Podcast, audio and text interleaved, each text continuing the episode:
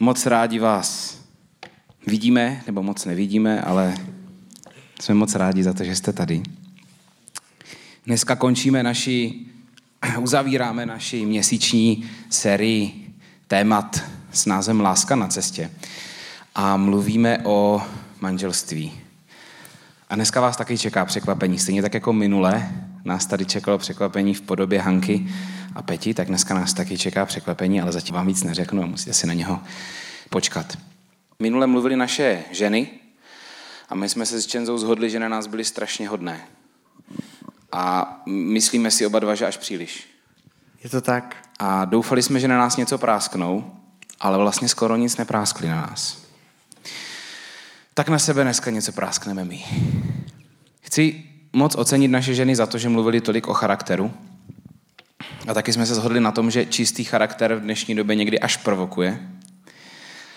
A vůbec postavení žen je dneska velké téma ve společnosti. A ti z vás, kdo znáte Kamču a Lizi, tak víte, že jsou obě dvě velmi aktivní, že tvoří nové věci a že inspirují ostatní a, a život s nimi je opravdu výzva. A my v církvi věříme v aktivní ženy i v aktivní muže. Proto vidíte tady v církvi na pódium mluvit jak ženy, tak muže. Věříme v to, že muž nemá válcovat ženu, ani žena nemá válcovat muže, ale mají vedle sebe kvést a růst společně. A my dneska chceme pokračovat a mluvit v takové lehčí formě o manželství z pohledu mužů. A budeme pro vás mít pár myšlenek a pak nás tady zase doplní někdo další. Ale já chci říct, nejdřív jenom na úvod, nakonec tady téhleté série, že ty témata fakt nejsou o tom, že, že bychom potřebovali být nějak jako vybroušení nebo dokonalí. Upřímně, já se vůbec teďka nenacházím v období, kdy bych se cítil nějak extra na tom mluvit o, o těchto těch věcech, protože řeším svoje vnitřní věci, prožívám nějakou takový období, takový vnitřní křehkosti. Takže pokud jako máte pocit, že taky jste v období, kdy vám to trošku klouže mezi prstami, tak buďte v pohodě. Protože vlastně žádný téma nám mezi prstama klouzat nemusí, protože ono to není o tom, jak jsme nebo nejsme dobří, ale je, je to o tom, jak se chceme nebo nechceme učit. Je to o tom, jak chceme, jak jsme nebo nejsme ochotní následovat právě té Ježíše skrz různé věci v našem životě skrz různé obtíže, skrz různé věci, které nám zrovna teďka do života vlezly. Nebo které jsme si třeba zavinili sami. A chci jenom znova říct, že to téma o manželství, ať už jste nebo nejste v manželství, je relevantní pro nás, pro všechny, protože za prvý odkrývá to něco o nejbližším vztahu muže a ženy, ke kterému, pokud v něm nejste, tak k němu většina z vás směřuje. A za druhý, něco to ukazuje na Ježíšovu lásku k lidem. Protože vlastně se píše, že, že muž má milovat ženu tak, jako Kristus miluje církev. Takže to, o čem tu mluvíme, nějakým způsobem odráží i boží lásku směrem k nám. Takže to téma je pro každého z nás velmi, velmi aktuální. Budeme se střídat tak, jako se většinou střídáme, když jsme tady společně s Čenzou. Půjdeme na to. Pár rad od manželů. Čenzo, je to tvoje. Yes, já začnu a mám dvě myšlenky a podmyšlenky. Tak doufám, že to budete chytat. Jenom chci říct, že jsem za to rád, že se necítím tak, jak to říkal Michal, že se necítím jako člověk, který prostě ví, jak manželství funguje a co dělat a kdy co říkat a jak reagovat. Eh, spíš toho spoustu kazím a na základě toho se pomale učím, jak to říkat Spíš se učím, jak jsem to měl říct a jak jsem měl reagovat. To je věci, které se víc učím v manželství. Ta první věc, kterou bych eh, chtěl vyzdvihnout, tak je výzva síly. A myslím, že jste si toho všimli, většina z vás, ale chlapy prostě jsou fyzicky silnější, obecně, většinou. Jo? Je potřeba s tím umět pracovat a vědět, kam ta síla, kterou máme, patří ve vztahu a kam patří v manželství. A na začátek, než o tom budu trošku víc mluvit, tak chci přečíst eh, verš, který tady už zazněl minulou neděli a je to z Efeským 5. kapitoly a je to jenom teďka 25. verš. Muži, milujte své ženy tak, jako Kristus miloval církev. On vydal sám sebe za ní. Víte, Kristus dal za církev život. Přišeli zachránit a chránit a pomáhat. Je to strašně velká výzva. Ale já když to čtu, tak mě to ukazuje směr mé síly, do které by měla moje síla být zaměřená ve vztahu.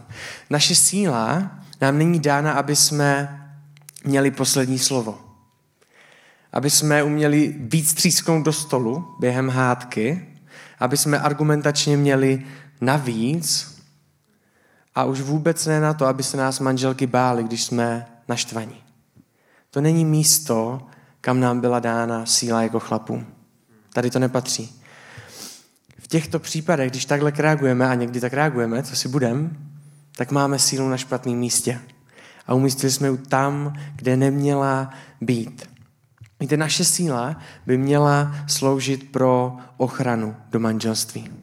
Když jsem s Lizy začal chodit, tak jsem dělal, v Liberci ne, tam to nebyla potřeba, ale když se Lizy přestěhovala do Brna a šli jsme na procházku, tak jsem dělal jednu takovou věc, že jsem si ji přechytával z pravé ruky do levé a pořád jsem si ji přehazoval na různou stranu. Ona to nechápala říkala, jakože ty zkoušíš, za jakou ruku se líp držím, nebo co? Který profil mám hezčí? Hm? Je to ono? A já jsem říkal, ne, tady chodí opilci.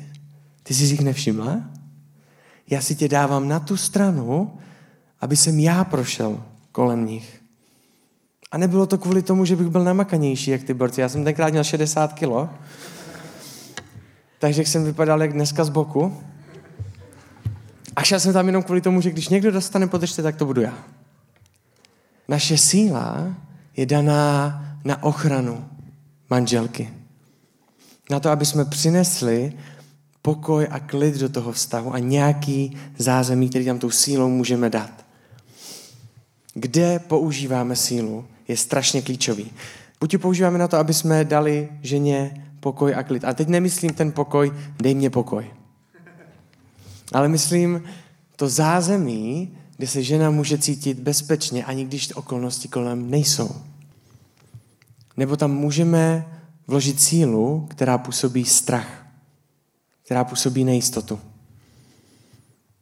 Dáváme sílu na to, aby žena mohla být, kým je, anebo na to, aby byla kým my chceme. Je to tlak nebo prostředí, kde se žena rozvíjí. Je to strašně klíčový, kam investujeme naši sílu, když máme fyzicky něčem navrh. Nebo argumentačně. A neříkám, že to tak je vždycky. Naše síla není nástroj pro vyhrávání hádek a protlačování našich věcí, ale pro ochranu a pokoj, aby žena mohla být takovou, jaká je. Jedna věc, kterou na sebe dneska prásknu, tak, eh, a to je věc, kterou jsem používal, a je to trošičku odbočka. Když Lizy přicházela z práce a někdy hotová a byly na ňu šéfové nebo vedení, chlapi na ňu byli nepříjemní, tak moje síla byla v razení, co má jak dělat. A často, když moje manželka přišla hotová z práce s nějakým příběhem, tak moje první reakce, protože jsem v tom silný, tak byla to, že jsem mi řekl, co má ona dělat. V čem ona může být silnější, jak ona to může líp zvládnout a poradil jsem jí, co má dělat. Víte, v ten moment touhle větou jsem jí v životě nepomohl. A chci nám to říct, chlapi, že jsme v tom možná silní a že víme, jak, co mají, že naše ženy dělat po první minutě rozhovoru. Někteří z nás po minutě a půl, ty pomalejší. Ale není to pomoc, kterou bychom měli přinést do manželství v ten moment bylo daleko lepší se zeptat Lizy, komu mám rozbit hubu. A ona mě zná ví, že bych to neudělal. Ale bylo to daleko lepší, než abych jí dával rady. Moje síla tam měla být pro bezpečí. Moje síla tam měla být a říct, já se o tebe postarám, pojď za mnou. Jestli ti někdo ublížil, tak já jsem naštvaný. Ne radit, co má dělat ale být tam chlapem, který se postaví za svou manželku v těchto situacích. V 10% můžeme dávat radu, ale vždycky se na to doptejme, jestli je to těch 10%, protože většinou to neodhadne. Zkontrolujme si, kde v našem manželství používáme sílu. Druhá věc je výzva ujištění, o které chci mluvit o trošku kratší dobu. Když jsme v manželství a bydlíme spolu, žijeme spolu, tak o sobě víme to nejlepší, ale zároveň i to nejhorší. Víte, vy mě tady znáte na stage a můžete mě potkat v neděli a říct, ty brďo, jo, ten, ten má energii, on je takový nahypovaný, baví se s lidma, ale moje manželka mě zná, když jsem naštvaný. Moje manželka mě zná v situaci, kdy jsem hladový, nedaří se mě, jsem naštvaněný a někdo mě zhodil všechno v jedné kombinaci a já se s ním potkám. A to nejsou momenty, které jsou pro ně někdy usměvavý. Když jsme spolu, tak známe ty největší a nejhorší reakce toho druhého. A máme dvě možnosti. Víte, v Bibli se mluví hodně o jazyku. Je to nástroj a sval, kterým se buď může zazovat, anebo budovat. V manželství, v momentě, kdy o sobě víme první, poslední, tak buď se v té slabosti toho druhého můžu zhazovat a ještě je dávat dolů, anebo je můžu a i přesto všechno budovat. Víte, Lizy by věděla, co mě říct, aby mě na čtvrt roku odrovnala. Úplně bez problému. Stačilo být pár vět a vypíchnout moje chování, který takový je. Vypíchnout moje reakce. Vypíchnout to, jak někdy chodím a jsem rozhádaný slizy a dokázat. Já to nemám rád a vždycky se potřebuji udobřit, ale ona ví, s jakou náladou někdy jdu do církve. Ostatní ne. Stačilo by pár vět, které by byly dobře trefený a nechtěl bych čtvrt roku kázat, protože bych se na to necítil. Ale Lizy v tom všem, co dělám, tom všem, kým jsem, ať už mám dobrý a i moje špatné stránky, tak mě dokáže pozbudit, abych dalšího čtvrt roku chtěl kázat, i když se v ten moment kázat necítím. Tohle je věc, kam může patřit ujištění. Tohle je věc, do které můžeme přinášet v tom všem špatným, s čím se známe. Buď můžeme budovat toho druhého, anebo ho zhazovat. Vy, ženy, máte moc vašeho muže zhodit. Úplně.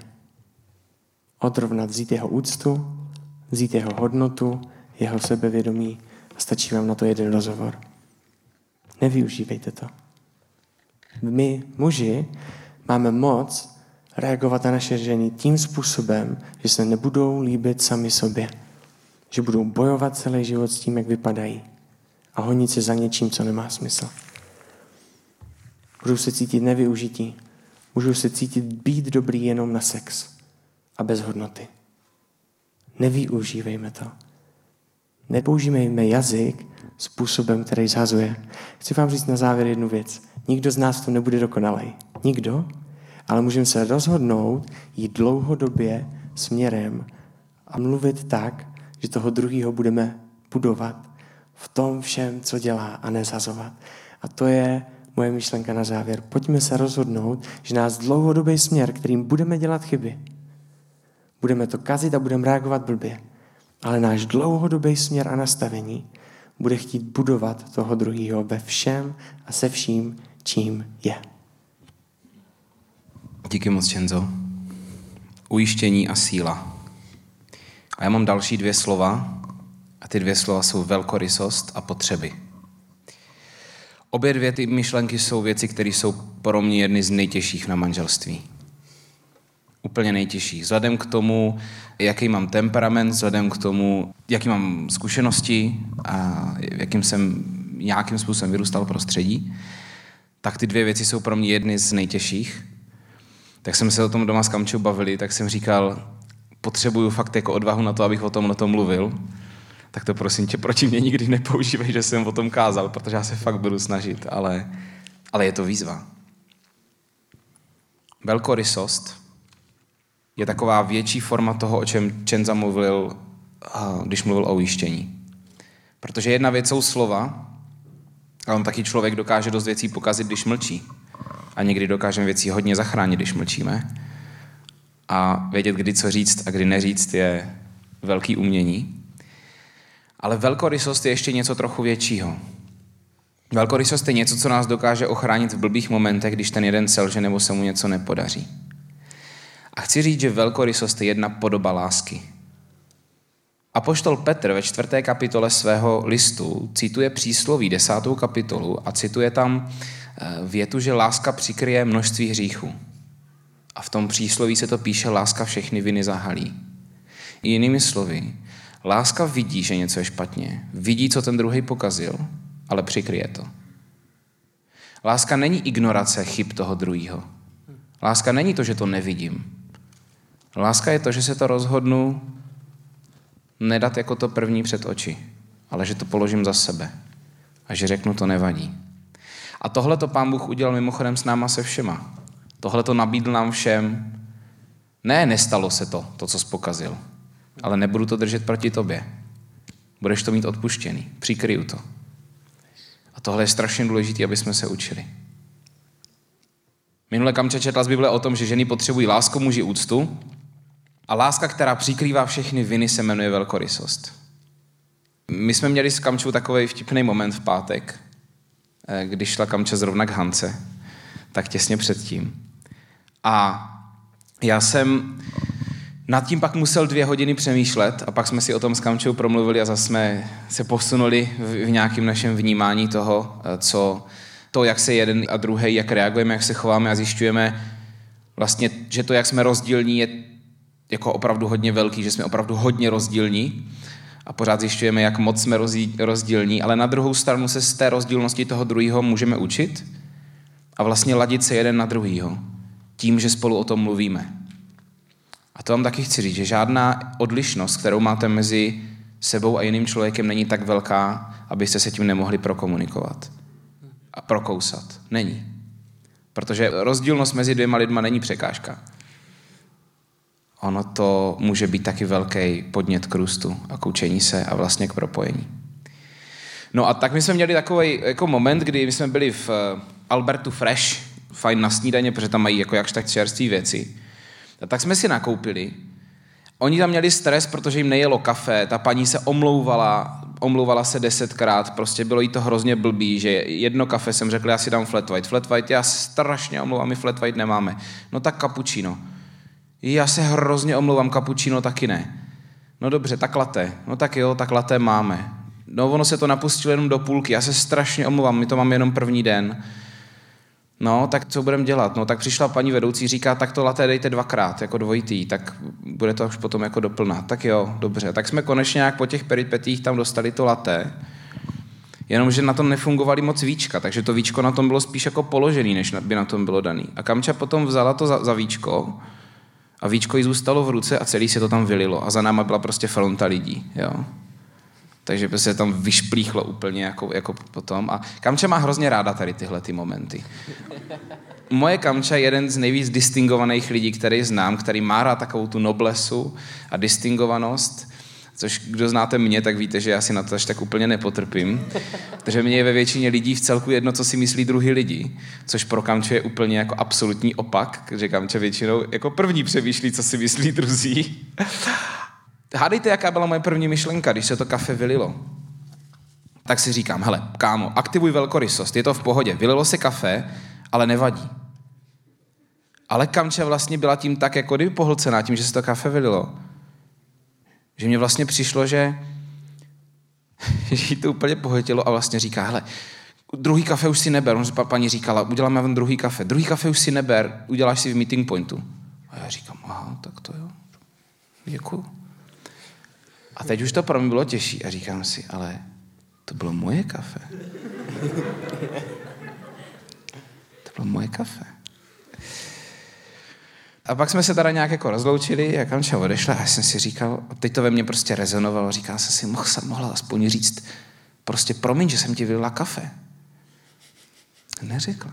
A, a, a pak jsem nad tím přemýšlel a přemýšlel a přemýšlel a po dvou hodinách já většinou vyměknu po nějaký době, protože nad tím přemýšlím z více různých lůz, že jsem se přemýšlet, jak to, jaký to bylo pro Kamču, jaký to bylo pro mě a vidět to jejíma očima.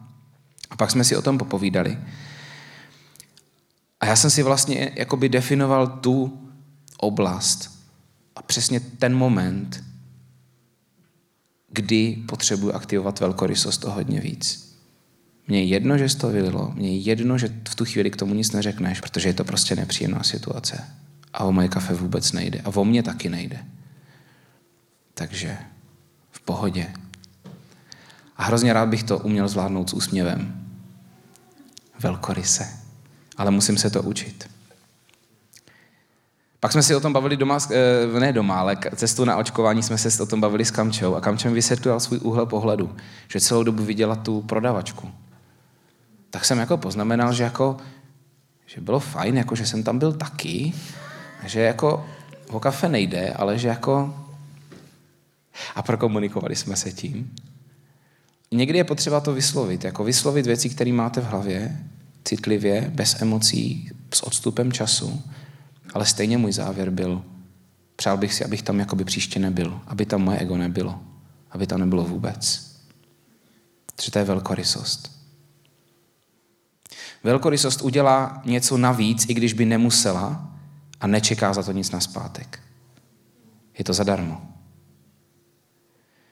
Děláte ve vztahu něco navíc, za co nechcete nic zpátky, protože vztah se může jednoduše překlopit do roviny, kdy jakoby je to něco za něco. Ty jsi pro mě něco udělal, tak teďka já ti dlužím laskavost, ale takhle to nefunguje. V Biblii je jeden strašně zajímavý příběh o velkorysosti. Ve starém zákoně a ta velkorysá osoba byla žena. Je to příběh o tom, jak Abraham, to nebudu číst, protože na to nemáme čas, ale je to příběh o tom, jak Abraham poslal svého služebníka do svojí země, ze které vyšel, aby mu tam vlastně našel manželku pro jeho syna a výslovně řekl tomu služebníkovi, že tu manželku pozná podle velkorysosti. A on tam šel s desíti velbloudama a moje dcerka Nina má doma takový leporelo s takovou tuškou alby a když tou tuškou najedete prostě na velblouda, tak ono vám to začne povídat by fakta o velbloudovi. A ona nevím, proč zrovna toho velblouda má ráda. Takže já už to samozřejmě znám na spaměť. Kdo máte děti, tak přesně víte, o čem mluvím, že znáte na spaměť vše možný pohádky, na které by se nikdy nedívali a tak dále. A velbloud vypije najednou až 100 litrů vody.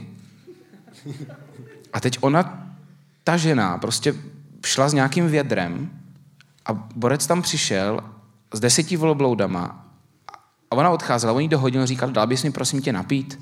To znamená, vytáhla bys to vědro a dala bys mi napít. A víte, co mu na to řekla ona? Říkala, dobře dám, ale napojím i tvoje velbloudy. Deset velbloudů. Tisíc litrů jestli to mělo 10-20 litrů, no 10, jako ty 20 nemohla uzvednout. To znamenalo stokrát vytáhnout to vědro. Chápete to? Jen tak? Já ti napojím velbloudy. No a samozřejmě to byla ta manželka, že jo? Protože jestli, když je někdo takhle velkorysej, tak to strašně moc o něm říká tak vás taky chci trošku jakoby nasměrovat, aby tohle to možná byla hodnota, kterou budete hledat u svého budoucího partnera. I když teda bojím se, nevím, jestli by si mě kamča vzala, kdyby tohle dala. Ale já jsem to zachránil tím, že jsem ochotný se ve všem učit. A že chci se ve všem učit. Tak hledejte někoho takového a hledejte někoho, kdo se bude alespoň ochotný učit v tom udělat něco navíc a ne, neočekávat za to nic na oplátku. A druhá věc, už jenom velmi krátce, je výzva potřeb. Výzva potřeb. Kamča už o tom minule mluvila, že ženy někdy sami neví, co vlastně potřebují. Já to můžu potvrdit z manželství. A chce to trpělivost zjistit jejich potřeby. V pátek jsem četl rozhovor s jedním vyjednavačem, policejním, který říkal, že je vědecky dokázané, že ženy jsou horší vyjednavačky, když se jedná o ně, ale mnohem lepší vyjednavači než muži, pokud jde o ostatní. Pff, jako kdyby byly ženy stvořené z předpoklady starat se o jiné víc než o sebe.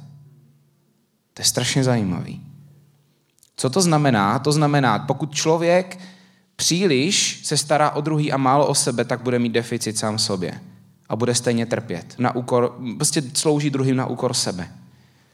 Proto je hrozně důležitý, zjišťovat potřeby sebe navzájem, a to je v manželství práce obou. Musím chtít zjišťovat potřeby druhého a zároveň být ochotný komunikovat druhému ty moje. Protože spousta lidí jsou experti na to neříct, co potřebujou, ale pak se chovat podle toho, jako že jsem to nedostal. Ale vůbec neříct. Prostě uzavřít se, a to umí jak ženy, tak muži, uzavřít se, nekomunikovat, ale pak vlastně reagovat na základě toho, že jsem něco nedostal, bez toho, aniž bych si o to kdy řekl. Zralej člověk umí komunikovat svoje potřeby, i když jsou citliví. Musíme to být schopni dělat, protože pokud to nejste schopni komunikovat, nemůžete očekávat, že to dostanete. Není to fér vůči tomu partnerovi. Blbě, když to nevíte teda. Jako to třeba žena. A tam je důležitý pomoct tomu muži a pro muže zase důležitý, aby se doptával, což já se taky učím. Se doptávat. Ale zkušenost našich prvních několika let s Kamčou byla, že já jsem se ptal Kamči na věci, ona nebyla schopná mi odpovědět a já jsem si myslel, že mi to nechce říct. Ale ona nevěděla. Takže jsme se tím museli prokousat. Já jsem si myslel, že je uzavřená a že potřebuje čas a ona nebyla zvyklá přemýšlet nad sebou. Zvykněte si přemýšlet nad sebou, nad svými potřebama protože každý to potřebujeme ve zdravý míře. Z té pasáže, ze které čteme, se píše, že musí, muži musí milovat své ženy jako svoje vlastní tělo. Jako chlapi to v celku umíme milovat svoje tělo. Víme, kdy potřebujeme mít s někým na pivo, víme, když potřebujeme odpočinek. Když prostě potřebujeme spát, tak většinou jdeme spát. Přijdeme z práce, padneme a spíme. Nemáme s tím problém tak takhle bychom se měli zabývat potřebama ženy. Tak o tom mluví Bible. Tak automaticky. Čtyři myšlenky jsme měli. Ujištění, jak používat sílu, potřeby a velkorysost. A ještě se k tomu na konci vrátíme, ale teď už máme to zmíněné překvapení. Ano, teďka jdeme do další části. A já bych sem na stage pozval Honzu a Otu. Můžete už sem pomalinku jít, já vás ještě během toho, co sem půjdete, představím. Uh, Honza uh, je manžel od Peti, která tady byla minulou neděli. Mají tři krásné dcery a jednoho kluka, konečně se mu to povedlo, takže už možná na tom počtu zůstanou, to se dozvíme možná taky. A pomáhal nám v City Houseu, měli jsme tam meeting point u něho ve fotogeny a další věci a jsem moc rád, že je tady dneska s náma Ota, Taky už jste ho to určitě mohli vidět a i v onlineu mluvil a je to manžel od Hanky. Vzali jsme ty stejný páry, jak minulou neděli. Má dvě dcery, které už jsou odrostlí, už jsou dospělí a oba dva mají společnou jednu věc, že jsou v manželství daleko dál než já a Michal. A proto jsme je sem pozvali a budeme moc rádi, když se i oni dva podělí o jejich věci a těšíme se, těšíme se na to. Michal mě tady rozesmívá a já to řeknu kvůli tomu, že... Ne, ne, ne. Dobře, tak to neřeknu. řeknu to? Řeknu to, ano. Máme pro Honzu takovou přezdívku kvůli tomu, jaký má charakter a říkáme mu Bake. Takže tak, sorry, to byl úvod. a teďka první otázka, jo. Honzo, já začnu tebou a vždycky na tu otázku můžete odpovědět oba dva. Jaká byla pro tebe největší výzva v manželství? Dík. Konkrétně nějak, jo? Ne jakože Konkrétně. oblast. No tak kámo, u nás to bylo eh, ostrý ještě před manželstvím, protože pán Bůh mě řekl, a já věřím tomu, že to tak bylo, že si mám vzít Petru, i když jsem si nějakým způsobem nevybral a dlouho jsem s tím bojoval. Takže ta největší výzva byla hned ještě před manželstvím a v manželství to pokračovalo. Já často říkám o Peťulce, že to je světice a co je nejhorší, já tomu i věřím. Protože co si se mnou užila, to je skutečně na několik lidských životů. Takže Peťu, děkuji, že jsi to vydržela. Ta další výzva, ta samozřejmě přicházela s tím turbulentním životem, ve kterým eh, jsme, oba dva, takže podnikáme a teď máme čtyři děti navíc k tomu psa, kočku a útočnou rybu v akvárku. Takže to je taky někdy na omdlení. Tak ta další výzva byla to nevzdat. Jako měl jsem skutečně momenty, kdy, které byly těžké pro mě, byly vůbec jednoduchý. A ta výzva prostě byla zůstat v tom vztahu, naučit se poslouchat toho druhého partnera a bojovat za tu rodinu. Bez Pána Boha bychom to nedali. Děkuji za všechna ta slova, co tady zní a mám dojem, že se do smrti mám vědu co učit. Já jsem si tady napsal takovou, eh, během toho kázání mi napadla jedna věta. Já mám tady poznámky, o které se opět opřu. Tak a ta věta zní, co se týká manželství, že to je dobrovolné zřeknutí se svobody mít jiné ženy. Čili dobrovolně se zříkám svobody mít jakoukoliv jinou ženu. Já jsem měl takovou docela fajn mámu, která mě nějak vštípila tím svým způsobem myšlení určitou hodnotu, že je důležité, aby jedna žena měla jednoho muže, jeden muž, jednu ženu. Prostě, že to je nějaká prostě pro ní jako důležitá věc a i když jsme nebyli křesťani, tak eh, tohle to pro mě bylo jaksi zásadní. S mojí ženou, s Haničkou, jsme se poznali, bylo 17, 21 a bylo to přesně v době, kdy můj táta opouštěl moji maminku. A si založil s jinou ženou a prostě lhal a bylo to těžký. Jako bylo sice fajn, že už jsme byli jako dospělí, ale neprožívali jsme to tak tragicky, jako když jsou eh, děti malí, ale přesto to bylo hodně zlý. A máma se s tím do konce života nevyrovnala. Takže mojí hodnotou, eh, jak si od nějakého samotného začátku je, nebo výzvou vlastně je věrnost. Ta věrnost eh, má zase spoustu aspektů, že člověk může, nebo muž by v podstatě si v první řadě asi měl hlídat čistotu svého srdce, což není úplně vždycky samozřejmý. Jo. Protože na té cestě života se člověk setkává s mnoha ženama, které jsou, když člověk stárne, tak i mladší. Jo, kdo si řekl, kdo si starý, starý chlap řekl, to je zajímavé, že já jsem furt starý, starší a starší a ty krásné holky, těm je furt 18. tak, tak nějak to funguje, to mužský srdce, že mu si připadá furt, že, že ho jako nějak lákají ty mladší a to je prostě něco, s čím člověk musí eh, zabojovat eh, vevnitř a zvlášť, když má člověk povolání, jako třeba já jsem učitel, někdo je doktor, někdo je prostě, já nevím, eh, psycholog a tak dále a musí si uvědomit, že moje klientka, která chodí do lekcí nebo na nějaký prostě lékaři a tak dále, prostě, takže by mohla být mojí dcerou. Prostě musím zachovat tu věrnost i v těch myšlenkách, i když to někdy není snadný. Takže je to pro mě takový dlouhodobý boj, ale myslím, že se to daří. A ještě bych chtěl zmínit na závěr, že člověk nebo chlap může být i jaksi nevěrný ženě. Je to taková nevěra v úzovkách možná tím, že bude za prioritu považovat něco jiného, třeba práci. No, to je častá věc. A taky jsem měl období, kdy jsem hodně pracoval, víc než bylo zdrávo. Nevnímal jsem eh, od své ženy varování. Jo. Až jsem prožil potom depresivní období, tak jsem to začal nějak chápat. Takže ta nevěra může mít různé podoby a je potřeba si na ní dát pozor. No. Naše druhá otázka je, když se podíváte zpátky na to, když jste začínali eh, manželství a teďka vlastně po 20, 30 letech, co je jinak, co je těžší, co je jednodušší, co je stejný. Jak byste vlastně porovnali, jaká je dynamika vztahu po 20-30 letech pro vás konkrétně? Tak co je těžší a co je jednodušší? Tak uh, jednodušší dneska je určitě poslat toho druhého do háje, protože už o něm víte skoro všechno.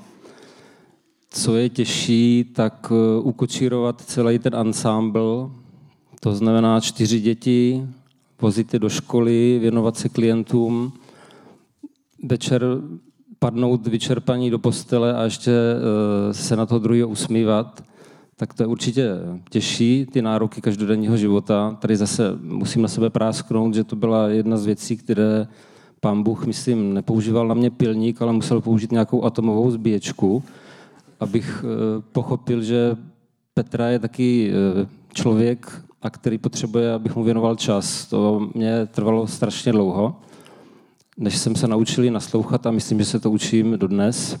Ona vám to potvrdí určitě. Takže to věnovat tomu druhému člověku čas, odfiltrovat si ty nároky každého dne je, je boj prostě na každou hodinu, na každý den, takže to je setrvávající zápas. Ale díky Pánu Bohu už jsme nějaký pokroky v tom udělali a jak říkám, Pán Bůh nás, hlavně teda mě, otesal v téhle věci značnou měrou. Teď prožíváme takovou pěknou fázi životní, řekl bych, takový, je to víc odpočinutí, než to bylo před časem. Když jsem o tom přemýšlel, tyhle ty otázce, tak mě napadlo, že vlastně pro mě ta dynamika vztahu s, jako s ženou se vlastně odehrává v takových fázích jako toho počátku, toho chození, kdy to je všechno nový, jo, člověk se zajímá o toho druhého, jako jak to jde, prostě je to absolutní priorita, časová, jo, prostě je tam ta touha vnitřní, prostě je ta svým způsobem sexuální touha, tam je, tyhle ty všechny věci jsou v tom obsažené. A je to takový nádherný období, takový jako snadný, dalo by se říct, svým způsobem. A pak se to přirodí do toho manželství, když přijdou děti, tak to začíná být už o dalších věcech, jako je práce. Jo, práce, práce, práce. To znamená, že člověk učí se vychovávat děti, učí se vlastně mezi tím nestratit čas na toho partnera, což není jednoduchý. Do toho teda ty povinnosti pracovní, kterých zpravidla v té době je nejvíc. Jo. Čili to je takový docela náročný období. Vlastně pak, až od děti odejdou, a to je to naše období, tak je to zase takový větší odpočinek, protože děti už jsou pryč, je to v pohodě. Mám kamaráda jednoho 33 letého, není to křesťan, a ten, když se dozvěděl, že se dcery odstěhovali, tak říká, to je fajn, tak už se můžete chodit doma na zí, že? Říká, jo, ano, je to přesně tak. Takže zase můžeme chodit doma na zí a je to prostě jako takový odpočinkový čas teďka. Takže asi tak. Se chci zeptat na další otázku. Co jste dělali pro to, aby vám manželství vydrželo zdravé až do teď? Protože ono to nejde úplně automaticky, jak už jsme slyšeli. Tak jaký byly ty kroky, které vám fungovaly a fungují? No tak jak už jsem eh, předeslal, tak eh, u mě ten eh, jeden z hlavních problémů bylo právě naučit se komunikovat a naučit se naslouchat Peťulce. A samozřejmě dneska tam je plus čtyři další lidi, kterým taky musíte naslouchat, nějakým způsobem najít jejich potřeby a udělat si na ně čas, dívat se s nima na pohádky nebo jít s nima někam ideálně na hřiště. Takže je to, to, co nám pomohlo, tak samozřejmě bylo to boží vedení a bylo to společenství božího lidu, což eh, vidím jako neuvěřitelný plus, že můžeme se scházet. Předtím to byla apoštolská církev, teď je to City House. Scházíme se s lidma, kteří patří na našemu pánu Bohu stejně jako my. Takže to je obrovská energie, obrovská podpora, modlitby. Bez nich bychom eh, nepřežili. Modlíme se s dětma každý den a snažíme se žít prakticky křesťanství, to znamená žít to, čemu věříme. To je to, co nás drží nad vodou, co nás vyvádí z turbulentních situací, které jsme zažili taky hodně za ty léta. My budeme mít s Peťulkou na, za chvilku 18 let manželství a dohromady to bude ještě s tím 28 let, co já jsem začal podnikat hnedka po vojně. Takže když to sečtete dohromady, tak je tam spousta příležitostí, jak si narazit nos. Takže společenství božího lidu, modlitby, boží vedení, boží milost na prvním místě. Kvalitní vztah, kvalitní čas, který strávíme spolu, je neuvěřitelně budující. Dneska si nedovedu představit vlastně, jak jsem lehkomyslně k tomu přistupoval na začátku. Ten kvalitní čas nebyl, já jsem to podceňoval, a pán Bůh mě v tom musel velice zbrzdit a ukázat, že bez toho to prostě nepůjde. Ať už kvalitní čas strávený s manželkou nebo s dětmi a pochopitelně se společenstvím eh, božích lidí. Takže nevím, jestli mám návod na zdravé manželství nebo nějaké zásadní rady, ale něco bych měl. Jako, když člověk sleduje eh, i statisticky vlastně rozvodovost, tak je to hodně děsivý číslo. Jo. Myslím, že 50 nebo přes 50% A nejděsivější na tom, že se dotýká i křesťanů, že to vůbec není jako jenom otázka nevěřících lidí. Jo. Takže proto, aby člověk měl zdravý manželství, aby je udržel, tak v první řadě jako křesťan by nikdy neměl vzdát vztah s Bohem. Protože kolem nás se rozpadalo spoustu manželství. Byli to lidi, kteří zpočátku uctívali Boha stejně tak jako tady my, no, četli Bibli stejně jako my, chodili do společenství stejně jako my a pak se něco stalo a byly tam opuštěný a zrazený manželky, děti, prostě rozbitý rodiny. To je špatně. A společný jmenovatel ztráta vztahu s Bohem. Často to neznamenalo nic jiného, než že ti lidi prostě formálně žili křesťanství, ale uvnitř už ten vztah nebyl prostě. Jo. Tohle je, myslím, základní věc. Neustále pracovat na svým charakteru. To znamená nechat se proměňovat, vlastně, jak se to tady už krásně řekli. Jo. Jinak si myslím, že co nám pomohlo i v začátcích a vlastně celý život nám to pomáhá, že jsme si uvědomili, že rodiny, ze kterých pocházíme, že na nás mají dost těžký vliv.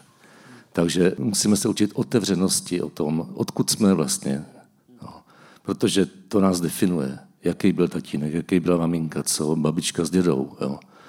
A těmto věcem potom můžeme přistoupit taky třeba způsobem duchovním, že zjistíme, že ejhle, naši předkové byli těžcí okultisté a prostě pořád někdo umíral v nějaké linii rodové.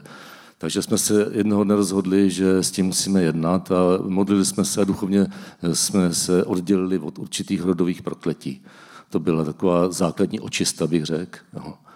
A myslím si, že nás to uchránilo a naše děti hlavně. Rozhodli jsme se, že nechceme, aby ta prokletí pokračovala do další generace. Aby naše děti nesly následky toho, co někdo před nima jako udělal zle. No.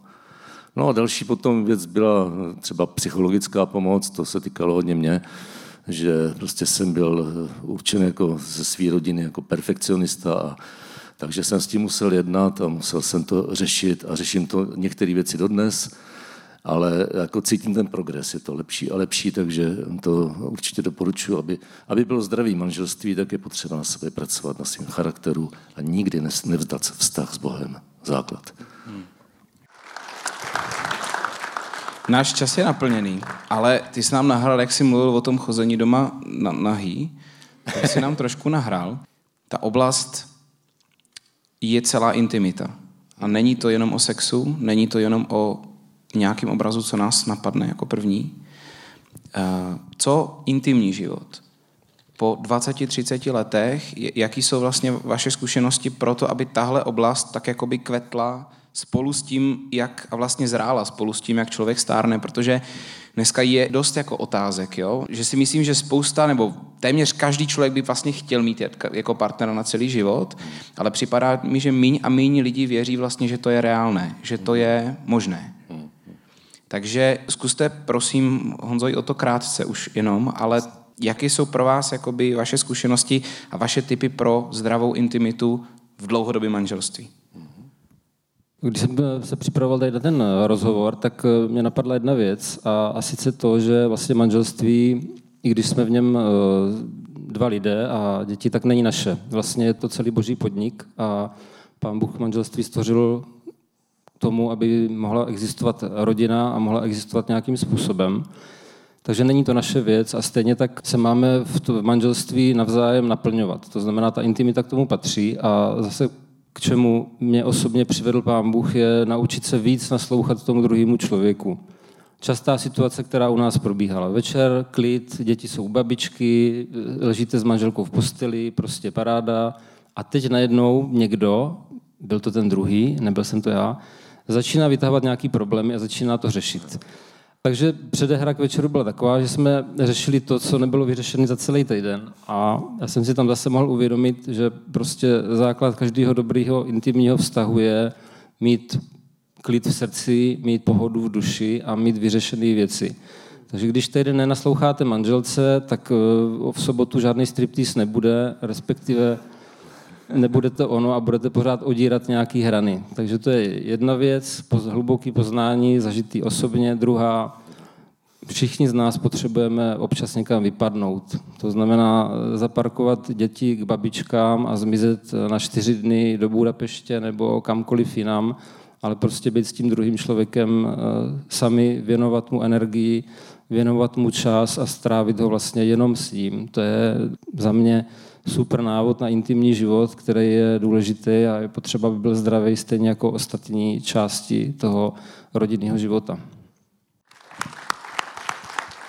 Já bych začal jedním veršem, jo, to je zase mám na tom svém papíru napsaný, ale teďka se objevím. Každopádně to přísloví 5, 18. Tam se říká, ať je požehnaný tvůj pramen, raduj se z ženy svého mládí. Ať je požehnaný tvůj pramen, raduj se z ženy svého mládí. To je verš, který provází už desítky let a když si nad tím uvažuju, tak je to vlastně verš o té intimitě do značné míry. A vlastně je to i verš pro muže všech generací a, a každého věku. Je, mluví se tam o ženě mládí, takže vlastně tam se předpokládá, že to bude tatá žena, ze které se bude radovat po 40 letém manželství, nebo po 50 letech manželství, a tudíž, že můj pramen má být požehnaný od Boha, což je krásný. Jo. Takže Bůh nějak počítá s tím, že i ta intimita prostě nás bude provázet jaksi od začátku toho vztahu až do konce a že by neměla být vlastně nějak problematická. Ale samozřejmě, jak říkal Honza, to jsou přesné věci. Jo, to jenom potvrzuje, je potřeba, aby eh, k tomu člověk měl dobře nastavený srdce i prostředí a podmínky a tak dále. Takže když bych to řekl od samého začátku, mě velice potěšilo, když jsem chodil za Hanou a ona nedovolila, abych šel po jejím těle, tak říkajíc, jo, protože prostě pro ní bylo důležité, kdo jsme. Jo. A trvalo to nějakou dobu, než prostě eh, to přerostlo. Jo. Pak samozřejmě jsme měli období bez dětí a bylo to jakože super, ale uvědomuju si, že hodně to bylo o, o mně a o tom mým egoismu, o tom prostě, že já jsem chtěl mít hlavně to potěšení a štvalo mě, když prostě ona se necítila nebo něco nebylo. Jo. A řekl bych, že za, ty, za těch 35 let je to přece už o něco, o něco lepší, že si daleko víc a dohloubky uvědomuji její potřeby, než ty svoje a že to nějak jako daleko je harmoničtější. Jo. A, a je to skvělý. Vlastně tím, že už jsme překlenuli ten čas výchovy dětí, děti jsou pryč, tak je to vlastně daleko svobodnější, jo. protože když máte za dveřma eh, usínající děti, je složitý jako mít nějaký veselý intimní život. Že? Jo. Takže asi tak. Jo. Děkujem. Pokud vás zajímá více, tak se nebojte, protože v říjnu chystáme sérii, jejíž jedno z témat bude sex, takže přijďte. Honzo, o tom moc děkujeme. Moc děkujeme. Můžete ještě jednou poděkovat Otovi s Honzou. Jsme vlastně na konci tady téhleté celé tématické série o vztazích a já doufám, že jste z ní hodně vzali a že pro vás byla inspirací v tom, jak žít a jak se rozhodovat. Já bych se chtěl nakonec pomodlit za nás, za všechny a chtěl bych zopakovat ty čtyři body. První bod byla výzva síly. Jak používáme naši sílu? Já chci říct, že doufám, že i vy holky jste se v tom našli, protože i vy máte sílu. A taky ji dokážete použít velmi dobře takže to otáčí více věcma, než když to udělá chlap. A je to o tom, jak naši sílu používáme. Pak je tam ujištění. Jak používáme slova a jestli je používáme, když jsou potřeba. Pak je tam výzva velkorysosti. Dát něco navíc a nechtít za to nic naspátek v momentech, kdy máme právo. Jakoby máme právo na to, se nezachovat velkoryse. Poslední je výzva potřeb. Být ochotný komunikovat svoje potřeby a být ochotný zjišťovat potřeby toho druhého. Zkuste prosím, ať už jste nebo nejste v manželství, jste nebo nejste ve vztahu.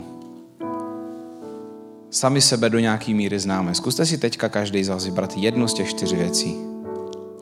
Pokud vám ani jedna nesedí, vyberte si jednu věc z toho, o čem jsme mluvili potom ještě s Otou s Honzou. Vyberte si jednu věc. Pojďme ji teďka společně předložit Pánu Bohu. Pojďme do toho Pána Boha pozvat. Pojďme říct, pane Bože, buď mým mentorem v tom, buď mým učitelem, buď mým průvodcem tady v tomto.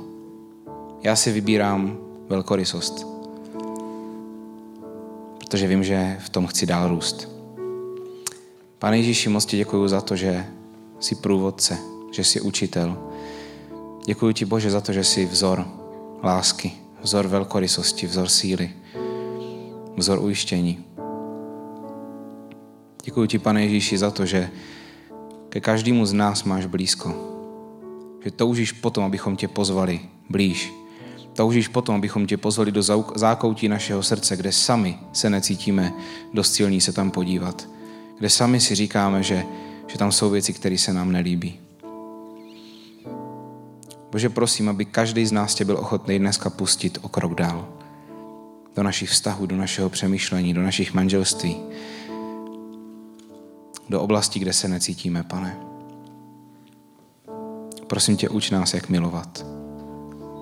Amen.